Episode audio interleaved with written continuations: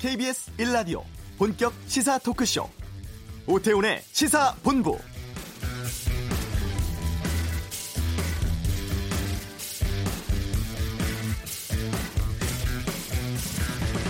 사흘간의 추석 연휴 기간 굵직한 뉴스가 꽤 있었습니다. 우선 한미 정상회담이 이달 하순 뉴욕에서 열립니다.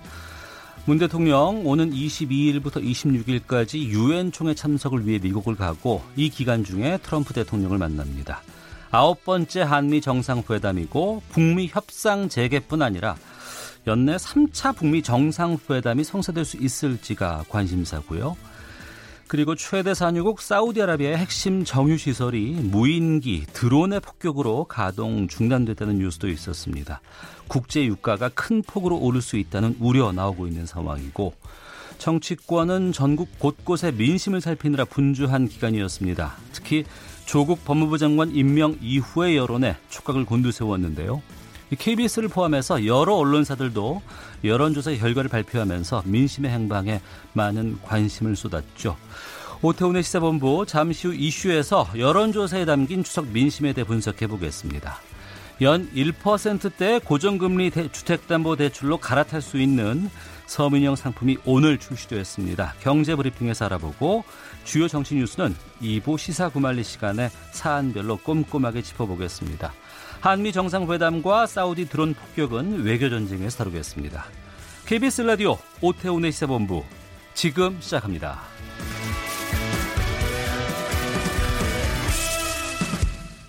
네, 오태훈의 시사본부 유튜브에서 일라디오 혹은 시사본부 검색하시면 영상으로도 만나실 수 있습니다. 이 시각 핫하고 중요한 뉴스를 정리해드립니다. 방금 뉴스 KBS 보도본부 박찬형 기자와 함께합니다. 어서 오십시오. 네, 안녕하세요. 예. 자, 조국 법무부 장관 일가의 사모펀드 의혹과 관련해서 오촌 조카 구속 여부가 오늘 결정될 것 같다고요? 네, 그렇습니다. 서울중앙지법이 오후 3시에 업무상 횡령 그리고 특경법 위반 등의 혐의로 영장 심사 진행하고요. 오늘 밤 안으로 나올 것 같습니다. 이미 잘 알려져 있다시피 사모펀드 운영사 코링크 프라이빗 에코티 여기 실소유주라는 의혹을 받고 있는 인물이거든요. 그제 새벽 귀국길에 인천공항에 체포가 됐는데 공항에서 들어오다 체포됐다는 건 사실 검찰이랑 미리 얘기해서 이날 들어와라, 몇 시에 들어와라 서로 약속해서 아마 들어온 것 같고요. 네. 이 조 장관 일가의 투자금 대부분이 코링크 PE 거쳐서 가로등 전면길 업체에 투자가 된 것으로 알려졌었는데 지금 의혹을 받았었던 거는 이 가로등 전멸기 이 업체의 뒤를 봐준 것 아니냐 이런 의혹을 받았었죠. 그런데 검찰에서 조사를 해봤는데 업체로 들어갔던 돈의 상당액이 다시 수표나 현금으로 되돌아서 나와서 이 오촌 조카에게 흘러들어간 정황이 발견이 됐다. 지금 그런 얘기가 지금 흘러나오고 있거든요. 네. 이 부분은 이제 수사를 더 해봐야 알겠지만 지금 상황만으로 보면 조국 장관이 관여했다라는 그런 증거는 현재로서는 나오진 않고 있고요. 오촌 조카가 모종의 불법적인 방법으로 돈을 다뤘던 그런 정황들이 지금 나오고 있습니다. 검찰은 오촌 조카가 잘못을 했든 하지 않았든 간에 이 오촌 조카가 모종의 불법적인 자금 흐름을 하는 이 정황을 정경심 동양대 교수 그러니까 조 장관의 배우자가 과연 알았느냐 이 부분을 며칠 사이에 지금 조사를 했던 것으로 알려졌습니다. 사모펀드 의혹 부분이 조금 다른 방향으로 현재 수사가 진행이 되고 있고요. 네. 검찰 수사하고는 별도로 오늘 그 황교안 한국당 대표가 조국 법무부 장관 파면 촉구하면서 네. 오후 5시에 삭발식을 또 한다고 합니다. 삭발이요? 네, 본인이 머리를 직접 깎겠다고 하고요. 예. 이 조국 장관의 임명 적정성 여부를 추석 이후로까지 한국당의 투쟁의 기재로 활용하겠다는 그런 계획으로 보여지고 민주당은 수사는 검찰한테 맡기고 국회는 이제 민생을 책임져야 할 때라면서 한국당의 조국 올인은 민생에 역행하는 행동이다 이렇게 비판을 했습니다. 네, 박근혜 전 대통령이 병원 갔다고요? 네, 그 서울구치소에 수감 중이었었는데 박근혜 전 대통령이 강남 서울 성모병원에 수술받기 위해서 호송 차량 타고 이동을 했는데 마스크를 쓴 채 내리는 모습이 카메라에 포착이 됐습니다. 박 전 대통령이 2017년 3월 31일에 구속이 됐거든요. 네. 그래서 900일 만에 교도소 밖으로 나온 거고요. 사실은 지난 5일에 어깨 통증 호소하면서 형 집행정지를 신청했었는데 9일에 심의위원회가 열렸었는데 이 상태를 보니까 건강을 현재에 위협한 것도 아니고 생명을 보존할 수 없는 그런 상태도 아니다 해서 그 부분에 대해서는 기각을 했었는데 네. 법무부가 어깨 수술은 필요하다 이런 전문가들의 그 전문의의 소견이 있어서 이걸 받아들여서 입원을 결정을 했습니다. 예. 일부 언론 보도를 보니까 박 전 대통령이 VIP 병동에 입원할 예정이다. 그리고 수술 끝난 다음에 회복 과정까지 다 거치면 한 2달은 병원에 있어야 될 것 아니냐 이런 보도도 지금 나오고 있습니다. 지금 박근혜 전 대통령 국정농단 사건 관련해서 징역 25년 벌금 200억 원 판결 받았었는데요. 아시다시피 대법원이 원심 판결 깨고 뇌물 혐의는 따로 다시 재판해라 지금 이렇게 판결을 내려서 아마 2심 판결이 내려지면 징역 25년 플러스 알파로 더 형이 더 늘어날 것으로 예상이 됩니다. 네, 그 형 집행정지가 받아들여진 건 아니고 네. 그냥 그 수술을 위해서 병원에 입원을 하고 회복 때까지는 병원에 있을 수는 있다. 네, 그렇습니다. 이렇게 이해를 하면 되겠군요. 사우디아라비아 석유시설이 드론의 공격을 받아서 지금 큰 폭발이 있었고 이 때문에 국제 유가가 지금 폭등하고 있는 상황인데 어느 정도의 지금 상황이에요? 지금 그 사우디아라비아 국영 석유회사 아람코의 석유 시설 두 곳이 예멘 반군의 주장대로라면 예멘 반군이 드론 공격해서 폭발을 한 거다. 지금 이렇게 주장을 하고 있습니다. 그래서 지금 가동이 잠정 중단이 됐고요. 이것 네. 때문에 지금 국제 유가가 치솟고 있습니다. 싱가포르 거래소에서 브렌트유 선물이 장 초반 배럴당 71.95달러로 19%나 치솟았고요. 런던 선물 거래소에서 브렌트유도 배럴당 12.35% 상승한 채 거래가 됐고 뉴욕 상업거래소 10월 인도분 서부 텍사스산 원유 가격도 장 초반에 15% 이상 급등하면서 거래를 시작을 했습니다.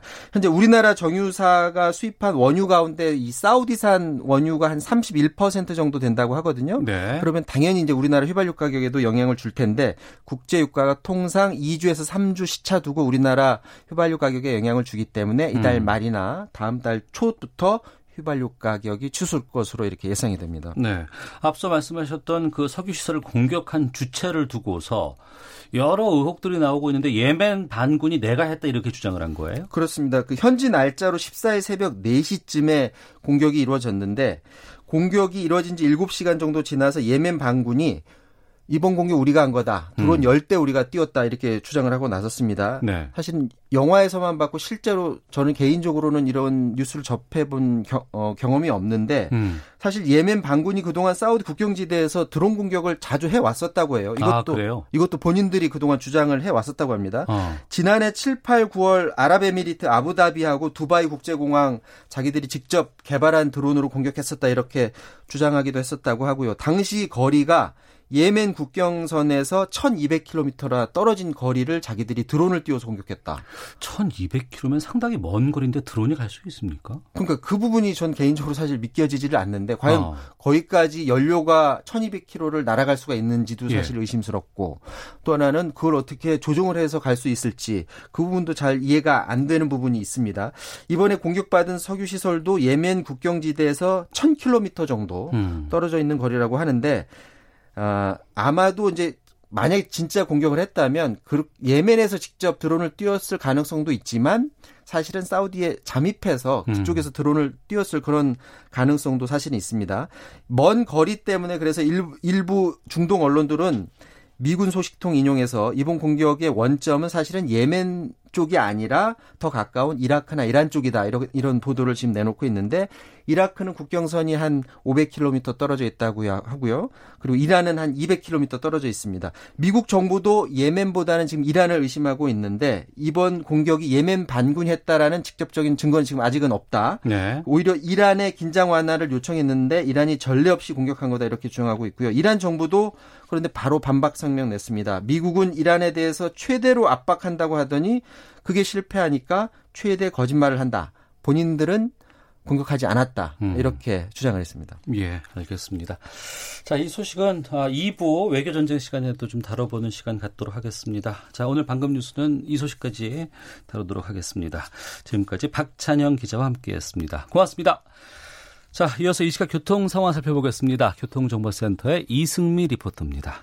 네, 이 시각 교통 상황입니다. 다시 일상으로 돌아온 고속도로에 작업을 하는 곳이 많고요. 사고 소식도 들어오고 있습니다. 중부고속도로 하남 방향이고요. 진천터널 부근 갓길에서 승용차에 불이 나는 사고가 나서 1km가 정체가 되고 있습니다. 청주 영덕고속도로 청주 방향으로 수리티 터널 부근에서는 작업도 하고 있고 고장난 차도 있습니다. 2km 구간 여파를 받고 있고요. 논산 천안고속도로 논산 방향으로 선원산 부근에서 작업을 하고 있어서 부근 5km 구간 정체되고 있습니다. 경부고속도로 서울 방향으로 영동 부근에서는 2개 차로가 작업 때문에 막혀 있는데요. 1km 구간 여파도 있고요. 더 가선 기흥에서 수원까지, 양재에서 반포까지 밀리고 있고 부산 방향으로 서울요금소 부근 5차로에 고장난 차량이 있어서 부근 정체입니다. KBS 교통정보센터였습니다.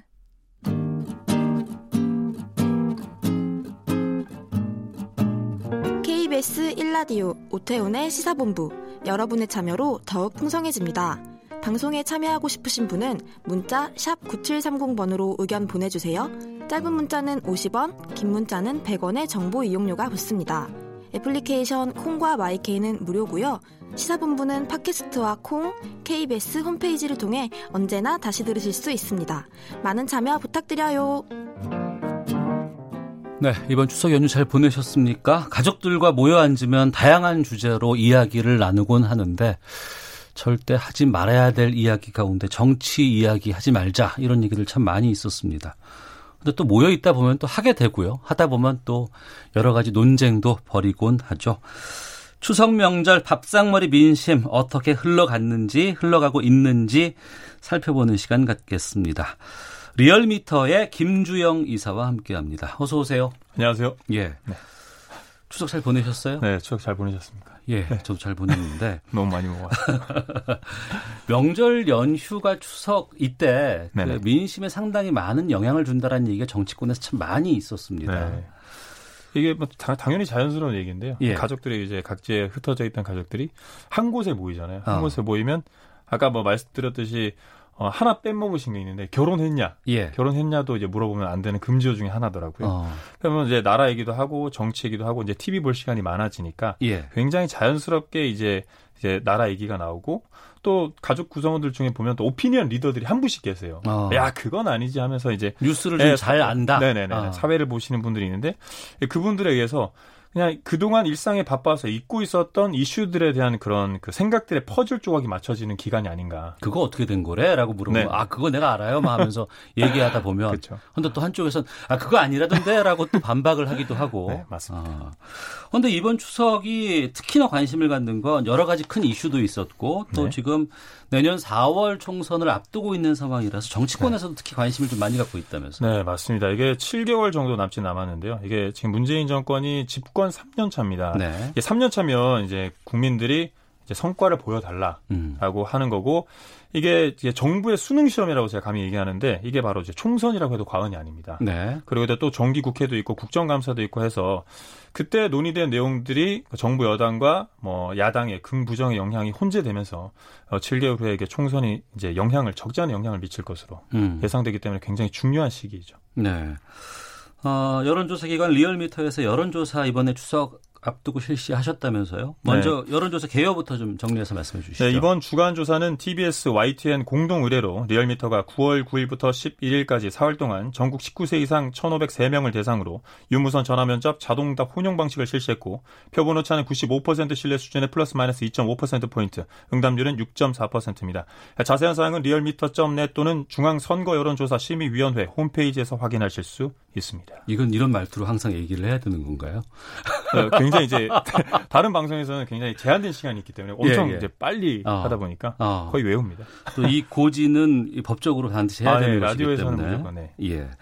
먼저 이 여러 가지를 다뤄보신 걸로 알고 있는데 대통령 국정수행 지지율부터 좀 짚어주시죠. 네, 대통령 국정 지지율이 9월 1주차 전 주간 집계 대비 긍정평가가 0.9%포인트 상승한 47.2%가 나왔고요. 예. 부정평가는 0.1%포인트 상승한 부정평가도 상승했습니다. 50%가 나왔습니다.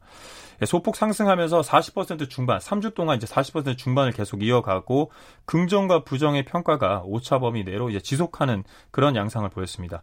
세부적으로는 호남과 충청, 서울 2, 3, 40대 노동직, 사무직은 결집한 양상을 보였고요. 네. PK와 50대, 60대 이상은 이탈하는 경향을 보였습니다.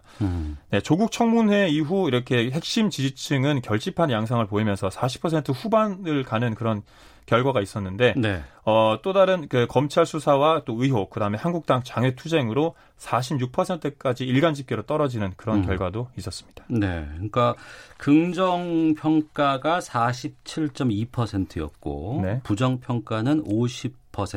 그러니까 부정이 좀 많은 상황입니다만 오차범위 내인 걸로. 오차범위 내고 네. 지금 리얼미터는 매주 매일마다 이거 추세를 다 지금 조사를 하고 있잖아요. 네, 매일 일간 집계를 내고 그 일간 집계를 이제 평균을 내서 주중 집계를 내고 또 그 주중 집계를 되도록 주간 집계를 내고 있습니다. 그 조국 법무부 장관 임명 전에 네네. 그리고 임명 후의 변화가 크게 좀 출렁이는 것이 좀 있어요. 어떻게 보세요? 그 검찰 수사와 압수수색 1차, 2차, 3차 때는 일간 집계로 대통령 취임 후 최저치인 43.4%까지 떨어지는 경우가 있었고 네. 그 이후 핵심 지지층인 진보층과 중도층이 다시 이동하는 양상을 보이면서 다시 회복하는 양상을 보였습니다. 하지만 2차 압수수색과 추가 압수수색이 있었고 그다음에 또 조국 장관의 처에 대한 기소 이런 의견이 있을 때마다 지지율이 이제 하락하는 그런 경향을 보였습니다. 네, 정당별 지지도는 어떻게 나왔어요? 네, 정당별 지지도는 민주당 같은 경우는 대통령 지지율과 궤를 같이 합니다. 예. 네, 일주 만에 다시 상승해서 0.9%포인트 상승한 39.5%가 나왔고요. 한국당 같은 경우는 0.9%포인트 상승한 30.1%. 3주 만에 다시 30%대로 올라섰습니다. 특히 그 삭발식이 있었죠. 그 이후에 11월 수요일에는 이현주 의원. 이현주 의원과 박연수 의원이. 예. 그때 이제 보수층이 결집하면서 일간 집계로 31.1%까지 상승하는 그런 결과가 나왔습니다. 정의당 네. 같은 경우는 0.7%포인트 하락한 6.2%로 1주 만에 다시 6%대 초반 근접하게 떨어졌고요. 바른미래당도 0.7%포인트 하락한 5.2%, 민주평화당은 0.4%포인트 상승한 1.8%, 우리공화당은 0.1%포인트 하락한 1.2%, 무당층은 14.9%가 나왔습니다. 무당층이 14.9%. 네네. 지난 조사와 비교를 해보면 좀 특징적인 부분들을 찾을 수 있을까요? 네, 있습니다. 이게 무당층이 다른 여론조사 기관에서도 무당층이 굉장히 높게 반영이 됐어요. 이게 네. 이념 성향에서 이제 극과 극을 달리고 있다라고 이제 얘기하고 싶은데 이게 조국 이슈가 있으면서 그 핵심 지지층인 그 사이드 진보층이라고 하죠. 약간 진보층이 이완하는 그런 경향이 있었고 네. 근데 이게 이완된 지지층이 한국당에 가지 않고 기타 정당에 가지 않고 무당층으로 남는 네. 그런 경향을 보고 있습니다. 이게 바로 이제 정쟁이 이제 극에 치닫았다라고 이제 해석할 수 있는 부분입니다. 그러니까 무당층의 변화 추이가 총선을 앞두면 앞둘수록 다가오면 다가올수록 그게 지금 줄겠죠. 그런데 그 향배가 어디로 가느냐에 따라서 맞습니다. 너무 정확하십니다. 알겠습니다. 네. 자, 이번 추석 정치 현안 둘러싼 민심 살펴보고 있습니다. 리얼미터의 김주영 이사와 함께하고 있는데요. 청취자 4651님께서 이번 친정집에 20대가 11명이 모였습니다. 이번에 정치 이야기 나왔는데 아주 열띤 토론이 펼쳐졌고요. 다들 많이 컸구나 싶더라고요. 라고 해서 정치 이야기에 대한 토론들 많이 20대들도 관심을 갖고 있다곤 하던데 아무래도 이번 추석에 가장 큰 화두는 조국 법무부 장관이 아닐까 싶습니다. 네네네. 추석 전후로도 관련된 뉴스가 상당히 많이 있었고 이것들이 여론에는 상당히 좀 영향을 끼쳤는데 이 추이가 어느 쪽으로 흘러갈 거로 전망되세요? 제가 사실 이렇게 전망이 어떻다라고 얘기는 못하겠고 조국 장관에 대한 이슈가 빨리 이제 불식이 돼야죠. 이제 빨리 이제 해결이 돼야죠. 오늘 그 추석 이제 처음 시작하는 날 이제 오촌 조카가 이제 체포가 됐고 오늘 이제 구속 여부가 결정되잖아요. 네. 이 구속 여부가 결정되면 이제 향후 어떻게 될지 이제 조사를 해봐야 알겠고요. 네. 그리고 이제 그 대통령 하면 경제와 평화 이 투 트랙으로 가거든요. 이제 한미 이제 정상회담도 곧 열릴 거고 그러면서 이제 평화 프로세스가 이제 재시동되니까 추이를 지켜봐야 알 것 같습니다. 네. 이번에 리얼미터뿐 아니라 KBS를 포함한 여러 언론 기관에서 여론 조사를 했습니다. 네네. KBS는 이 조국 법무부 장관에 대한 임명에 대한 평가를 물었고 잘못했다는 응답이 잘했다는 응답보다 한 10% 이상 나온 것 같아요. 네네. 그 수치를 저희가 지금 구체적으로 말씀드리지는 않겠지만 네네. 이렇게 여론 기관마다 좀 차이가 있는 건 왜 그런 거예요?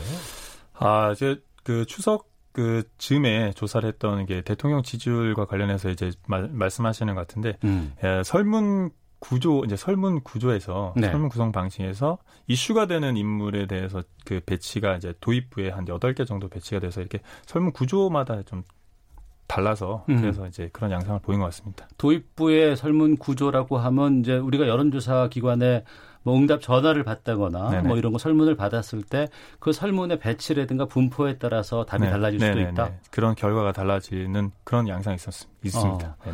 지금 그 부분을 8192님께서 지적해 주셨는데 리얼미터 여론조사는 다른 여론조사에 비해서 현 정부의 지지율이 높게 나오는 것 같습니다. 이렇게 얘기하시거든요. 아, 네. 제가 아까 말씀드렸는데 이걸 너무 정확하게 말씀드리면 예. 좀 그럴 것 같아서 저도 그 부분은 알고 있고 예.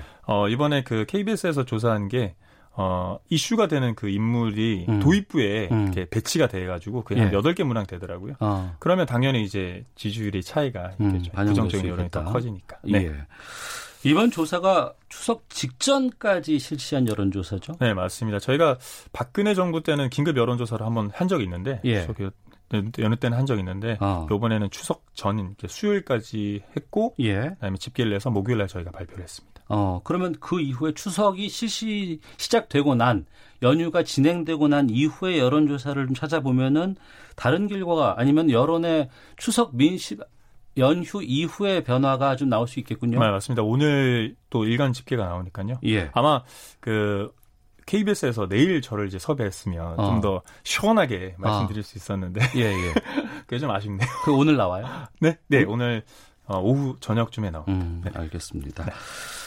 대통령 지지율, 전당 지지율 등에 대해서 좀 크게 영향을 앞으로 좀 미칠 만한 요인들 어떤 것들이 있는지 좀 정리를 좀 해주세요. 네, 아까 말씀드렸듯이 조국 오촌 조카의 구속 여부가 첫째고요. 그다음에 이제 그 대통령 지지율 하면 평화와 그다음에 경제.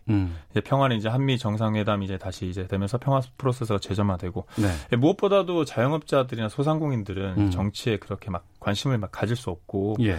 그러니까 아마 이분들을 위한 경제 정책이 나와야지 정말 중도층을 끌어안을 수 있는 그런 핵심 지지층인 원동력이 되지 않을까 네. 미리 짐작해 봅니다. 예, 그 여론조사하다 보면 응답률 같은 거 나오잖아요. 네. 그리고 이제 그 뭐 1,000명 조사를 했는데 응답률이 뭐 5%다. 이렇게 되면은 1,000명 중에 5%만 응답한 건 아니죠? 아, 이게 왜냐면 응답률이 항상 문제가 되고 있는 게 응답률은 전혀 문제가 안 되고 그다음 표본을 뭐 500명 할 때는 뭐 지역 단위 조사나 이렇게 그 분포에 따라서 명수가 이렇게 처음 이제 최소값부터 이제 통계학으로 그렇게 돼 있습니다. 그리고 이제 대통령 같이 이제 큰 넓은 범위의 조사는 뭐 1,000명을 기준을 하고 있고요. 예. 그리고 응답률 같은 경우는 어떻게 표본을 그 뽑아서 오차 범위를 줄이느냐가 기술이지 응답률은 그렇게 큰 문제가 되지 않습니다. 그러니까 미국 같은 경우는 응답률을 아예 배제하는 경우도 그런 이제 오래전부터 그런 칼럼과 그런 조사들이 이어지고 있거든요. 네. 아, 알겠습니다. 자, 그러면 추석 민심이 반영된 이후의 여론조사 어떻게 나오는지도 좀 저희가 좀 점검해 보도록 하겠습니다. 네. 자, 지금까지 리얼미터의 김주영 이사와 함께했습니다. 오늘 말씀 고맙습니다. 감사합니다. 헤드라인 뉴스입니다. 청와대는 조국 법무부 장관과 관련한 정치권 공방과 관련해 정치권에서 관심 사안이지만 청와대는 그것만 바라볼 수는 없다며 외교안보와 경제, 민생에 더 주력하겠다는 입장을 밝혔습니다. 더불어민주당은 추석 연휴에 드러난 국민의 요구는 민생을 돌보라는 뜻이었다며 야당의 소모적인 정쟁을 멈추고 일하는 국회를 만들자고 촉구했습니다. 자유한국당은 민주당과 정부가 피의사실 공표를 제한하는 방향으로 공보 준칙을 개정하려는 움직임에 대해 조국의 부당한 검찰 인사 개입 겁박과 공보 준칙 강화를 빙자한 검찰 수사 보도금지 추진은 명백한 수사 외압이며 수사 방해라고 비판했습니다. 자유한국당 부산시당과 바른미래당 부산시당이 오늘 오전 부산시의회 브리핑룸에서 조국 파면과 자유민주 회복을 위한 부산시민연대 기자회견을 열고 반조국연대를 결성했습니다. 민생경제연구소 등 시민단체가 자녀 논문과 부정입학 의혹 등을 받는 나경원 자유한국당 원내대표를 검찰에 고발했습니다. 변동, 준고정금리 주택담보대출을 장기 고정금리로 바꿔주는 서민형 안심전환 대출 신청 홈페이지가 폭주하고 있습니다.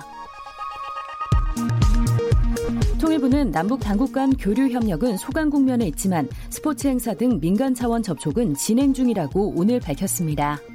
지금까지 라디오 정보센터 조진주였습니다.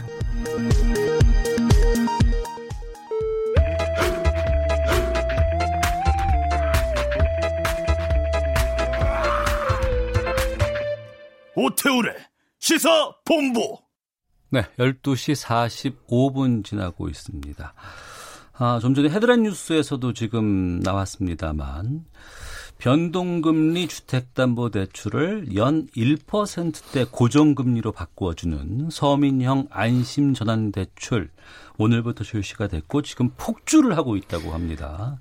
여기에 대해 살펴보겠습니다. 경제브리핑 참 좋은 경제연구소 이인철 소장과 함께합니다. 어서 오십시오. 예, 안녕하세요. 예.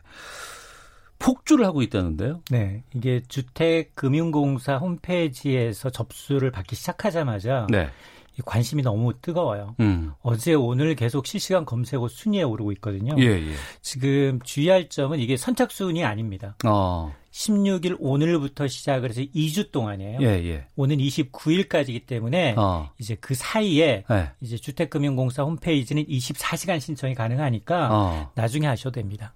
굳이 지금 당장 폭주하고 있는데 계속해서 들여다보고 기다려보고 할 필요 없어요? 이게 왜냐면 몇 년 전에 이 상품을 내놨는데 당시 선착순이었어요. 예. 선착순이니까 그 트라우마 때문에 이번도 선착순 아니야라고 하실 텐데 이번은 선착순이 아닙니다. 예. 이번은 주택 이제 가격, 주택 가격이 낮은 분을 우선순위로 해주기로 했기 때문에 그건 상관이 없으니까 이제 조금 여유를 가지시고 한밤중에 접속하면 접속이 될 겁니다. 네. 구체적으로 어떤 분들이 신청을 할 수 있고 어떤 혜택을 받을 수 있는 거예요? 전환을 하면. 그렇습니다. 정부가 이제 이 상품 만든 이유가 시중금리 떨어졌다고는 하는데 이게 막상 이제 은행 창구에 가서 전환대출을 하려면 조건이 까다로워요. 일단은 대출 한도가 팍 줄어들고요. 그리고 여러 가지 조건이 따르거든요. 그래서 이런 혜택을 받지 못하는 서민들을 지원하기 위한 목적이 있어요. 서민 대상의 어떤 파격적인 정책 금융 상품입니다. 30년간 연 1%대 고정금리라는 거거든요. 고정금리를 30년 동안? 네. 과거에도 있긴 있었는데 지금 은행권에서 팔고 있는 고정금리는 순수한 고정금리가 아니에요. 5년 동안은 고정금리고 그 맞습니다. 이후에는 변동금리로 바뀝니다. 예, 바뀌죠. 기존에 이제 잠깐 정부가 이제 30년 만기 고정금리 한 2에서 3% 대출 금리로 한 상품을 팔았는데 그것은 뭐냐? 그것은 나중에 이제 주택을 매매했을 경우 수익을 공유하는 거예요. 반은 정부한테. 그러니까 이제 그거하고는 완전히 차원이 다른 겁니다. 그러다 보니까 이제 정책금융 상품인 만큼 이런 파격적인 조건에 따라서 조건은 굉장히 좀 까다롭습니다. 우선 부부 합산 연소득이 8,500만 원 이하인 1주택자만 가능합니다. 그러니까 여기서 1주택자라는 건 기존에 굉장히 높은 변동금리를 갖고 있거나 고정금리인데 갈아타려는 수예요. 안심하고 전환해라. 그래서 안심전환 대출이에요. 상품명이.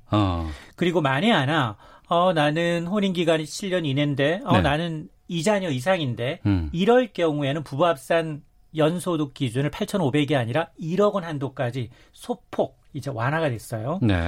그런데 주의하셔야 할 게 나는 다주택자예요. 2주택 이상 갖고 있어. 그리고 소득이 8,500만 원 부부합산 넘어. 이럴 경우 다 제외가 되는 거예요. 그리고 앞서 제가 말씀드렸습니다만 정부가 30년 고정금리 판 때가 있어요. 이분들 수익 공유형으로. 이분들은 대상자가 아닙니다.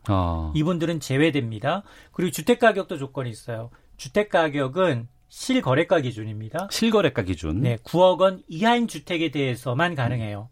그럼 나는 아파트가 아니고 뭐 연립인데 다세대 주택인데 전부 가능합니다. 다만 오피스텔은 안 됩니다. 오피스텔. 주거용 오피스텔도 안 되고.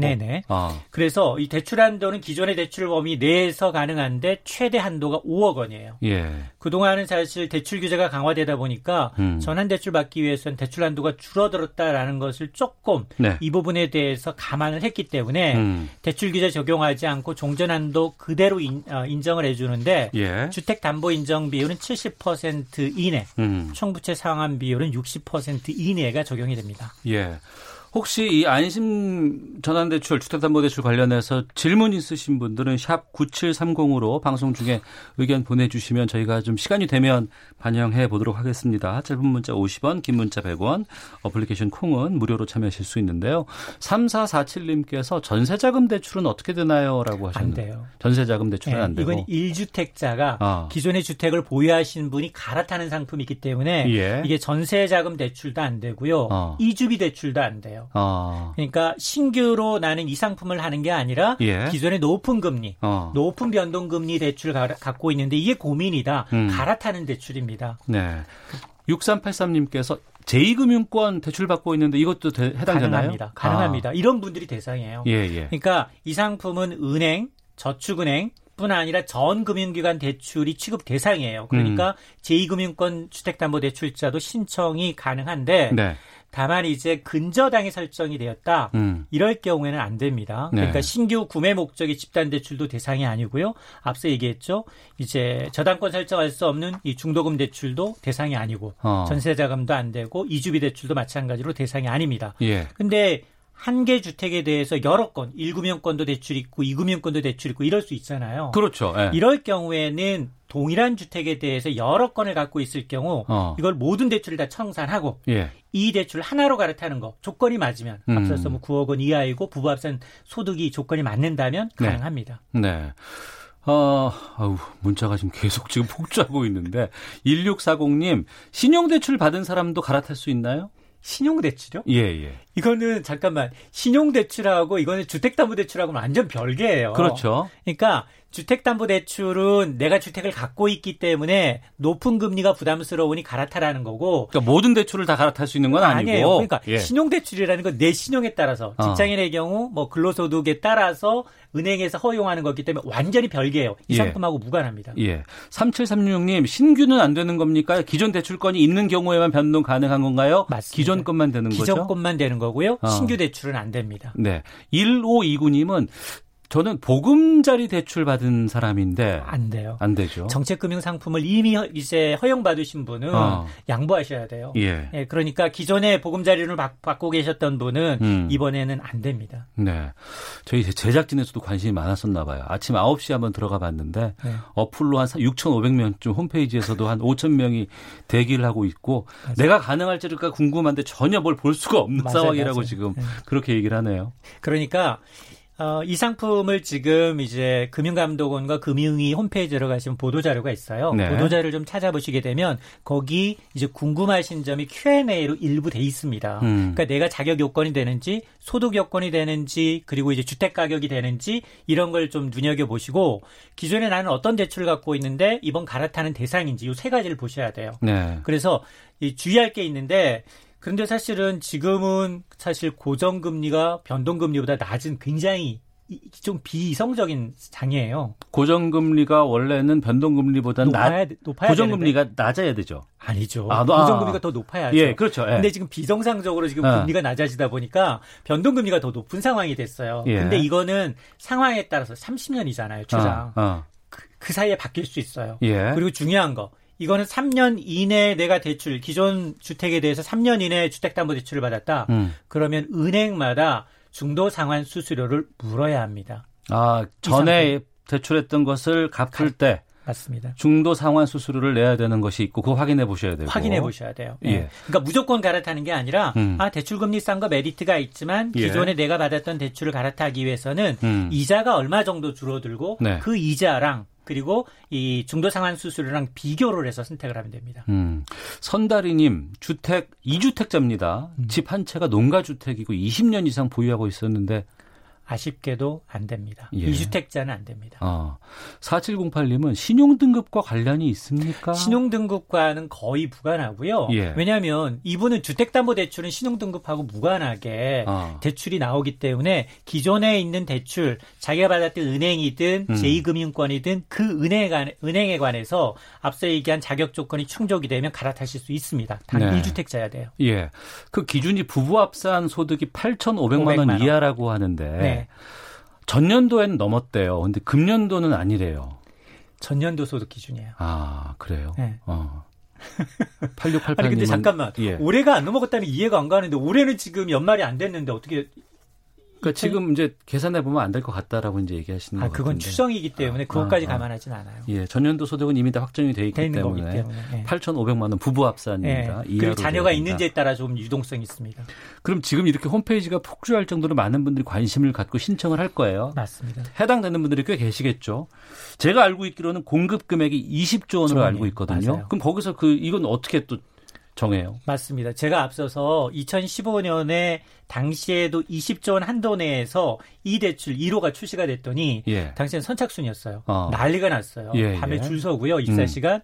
그리고 이제 이러다 보니까 되게 혼란이 있다 보니까 이번만큼은 네. 이제 선착순이 아니라 주택 가격이 낮은 순서대로 우선순위를 줍니다. 아, 9억 이하, 실거래가 9억 이하지만 그렇습니다. 주택 가격이 낮은 것부터 먼저 지원을 해주게 되겠군요. 맞습니다. 그러니까 이게 너무 급하게 오늘 지금 사이트 먹통이라고 해서 불안해하시지 마시고 이게 9월 16일부터 29일까지예요.